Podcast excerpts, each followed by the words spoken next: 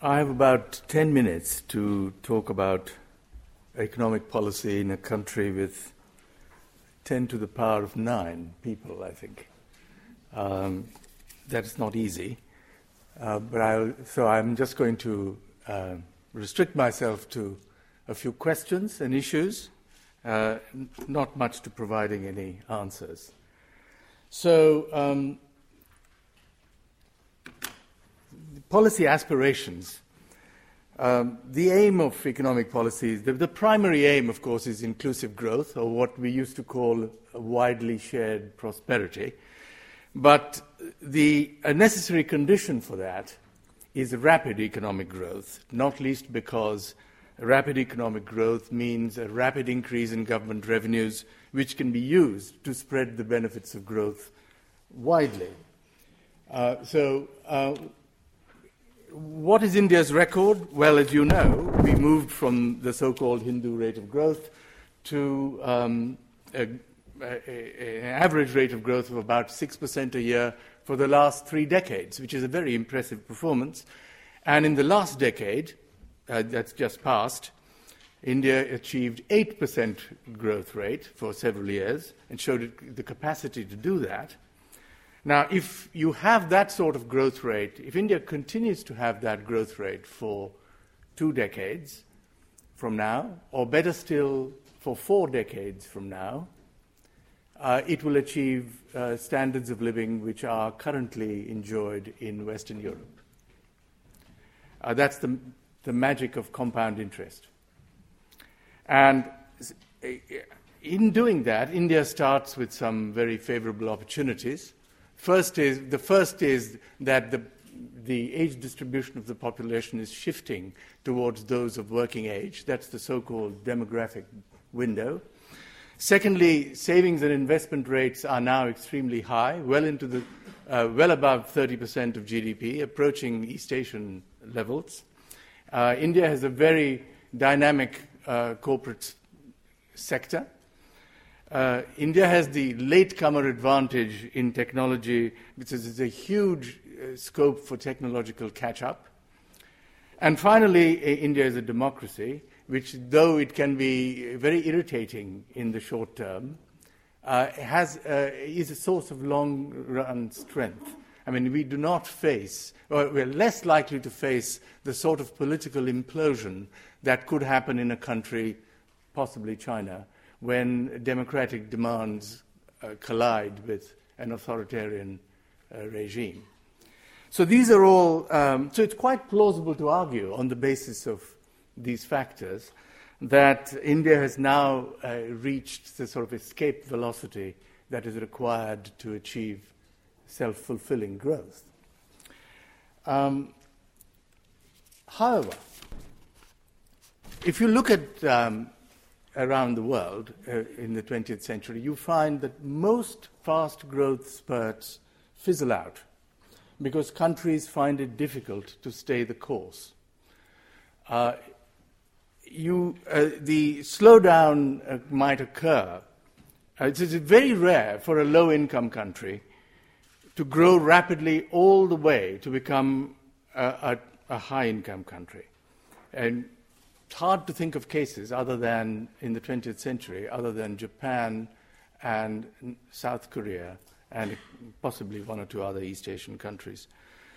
Uh, so, what happens? That, that countries slow down because they have fiscal crises or because they fail to increase productivity after they have plucked the low hanging fruit, so to speak, or because they fall prey to corruption and crony capitalism, uh, or they fall prey to social and political instability. And you can think, just think of some countries in Latin America, think of Indonesia. You have several, uh, in some cases, a couple of decades of very fast growth, and then it, uh, then it all uh, stops. Now, th- this raises some very relevant issues for India because I, I, do not think, I don't think India will achieve what it wants to achieve unless uh, it completes uh, its very large and unfinished agenda of economic reform. I don't have to tell this audience what the components of that are.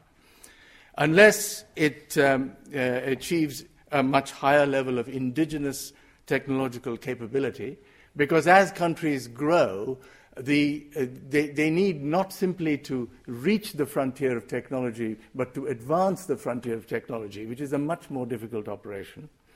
And even more difficult than all these issues are probably the issues related to state capacity, uh, corruption, uh, crony capitalism, and how to tackle these.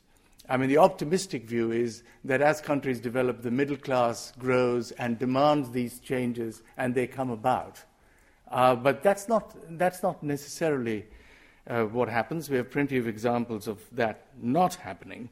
So, um, and th- uh, there, there is unfortunately a, a, a, distressing rise in these things in India now.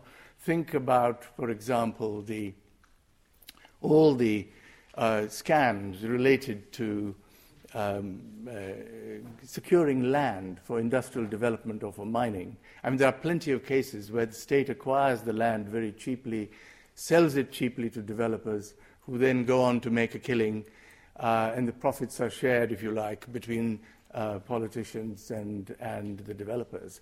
Uh, so th- are, that's just an issue that uh, has surfaced, but you know that, that this is a, quite a pervasive issue in, in India. And finally, social stability. Um, well, social stability depends on partly uh, on my next uh, question, which is to do with inclusion, which of course is the primary uh, object of uh, economic policy. Now, um, on this, India's record, India's record has been very good on growth, but it has been uh, not satisfactory on inclusion. The poverty ratio has fallen, but very slowly. There are, by the latest count, there are still 400 million poor, uh, acutely poor people in India. And other measures of deprivation are also, in some ways, quite shocking. So, what are the two major requirements for inclusive growth, on, on, both of which India faces very severe problems? The first one is how, how to secure rapid growth of employment for low skilled labor. Now, that's a problem because, firstly, India's labor force, this is the obverse, the flip side of the demographic bonus. India's labor force is rising by about 10 million a year. So, uh, you have to provide jobs, decent, productive jobs, for this uh, rapid increase in the labor force, as well as uh, employ in decent productive jobs the backlog of all those people who are in the informal sector. Not all, the informal sector, parts of it are quite dynamic, but there are also millions of people uh, scratching a living. And you have to provide jobs for both the new entrants to the labor force and to this backlog. And it's not obvious that the government of India has any uh, policies to do this, because what happened in East Asia was that these, the, the, same uh, story, they, but the people were absorbed in labor intensive manufacturing industry, with which, in, in, by the way, they flooded the world with, uh, with labor intensive manufactured goods. Now, India has tried to skip that stage. Uh, and Indian industry is largely uh, successful, very successful, but it's largely capital intensive and it's largely skill intensive. But that does raise the problem. Uh, how uh, employment going to be provided for uh, this rapidly increasing labor force? Uh, well, I have views on that, but we can, we can leave that. That's an issue. That's, that's a question. And the second uh, aspect of, in, of, inclusion is, of course, effective uh, social support policies, which are important if India wants to trying to become a social democracy. Now, the difficulty with, um, with the social support policies in India, by, by, which I mean a social safety net for people, uh, uh I have only two minutes, uh, but a uh, social safety net, but also policies for what we used to call equality of opportunity. Uh, to spread uh, education and, and, and health. Um, the, the, difficult, the, the, the, the uh, social support system in India is creaking, if not broken. Consider, for example, two examples. One is the food distribution system. Now, the, what, what happens in India is that the Food Corporation of India buys wheat and rice from uh, the market, uh, at market prices and sells it to poor people, those who have a below poverty line ration card, through hundreds of fair price shops. The shocking fact is that 60% of the food doesn't reach the people that it is supposed to reach. Uh, education. Uh, very high rates of teacher absenteeism, shockingly low quality of education in, in primary schools. When teachers do turn up, they seem to be engaged in personal pastimes. Again, what is the, uh, what is the, uh, what is the answer? Well, a key question there is yes, it is the business of the state to finance social support, but the state, should the state be seeking, as much as it does in India, to also deliver social support? Now, take the example that I gave of the food distribution system.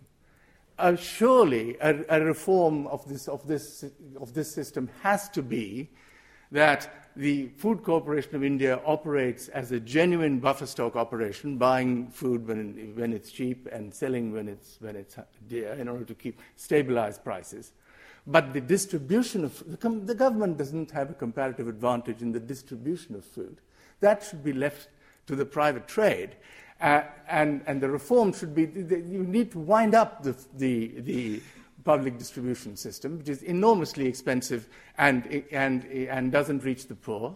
And you need to give the poor direct income support into their bank accounts or vouchers, which is technologically now becoming increasingly possible. And that way, all the diversion of food into the, onto the open market will be averted. Now, this is not to say there are no difficulties in all this, but this is a major question in India, which is how to deliver social support, because otherwise you do not have a, a major component of inclusive growth being achieved. Uh, so, uh, the last, my, I am going to wind up. There are only two concluding thoughts. The first is that, um, uh, that um, uh, there, is, there is a tendency for, still in India for the Indian state to be a jack of all trades, but not to deliver on its basic core functions. And that is something that, that ha- it has not yet found the right balance between the state and the market and liberalization and regulation. So this is, I think, a major issue. And the, and the only other uh, thought I have is, uh, I, is that India has many assets, but I do not think its resurgence in the 21st century is a done deal. Thank you.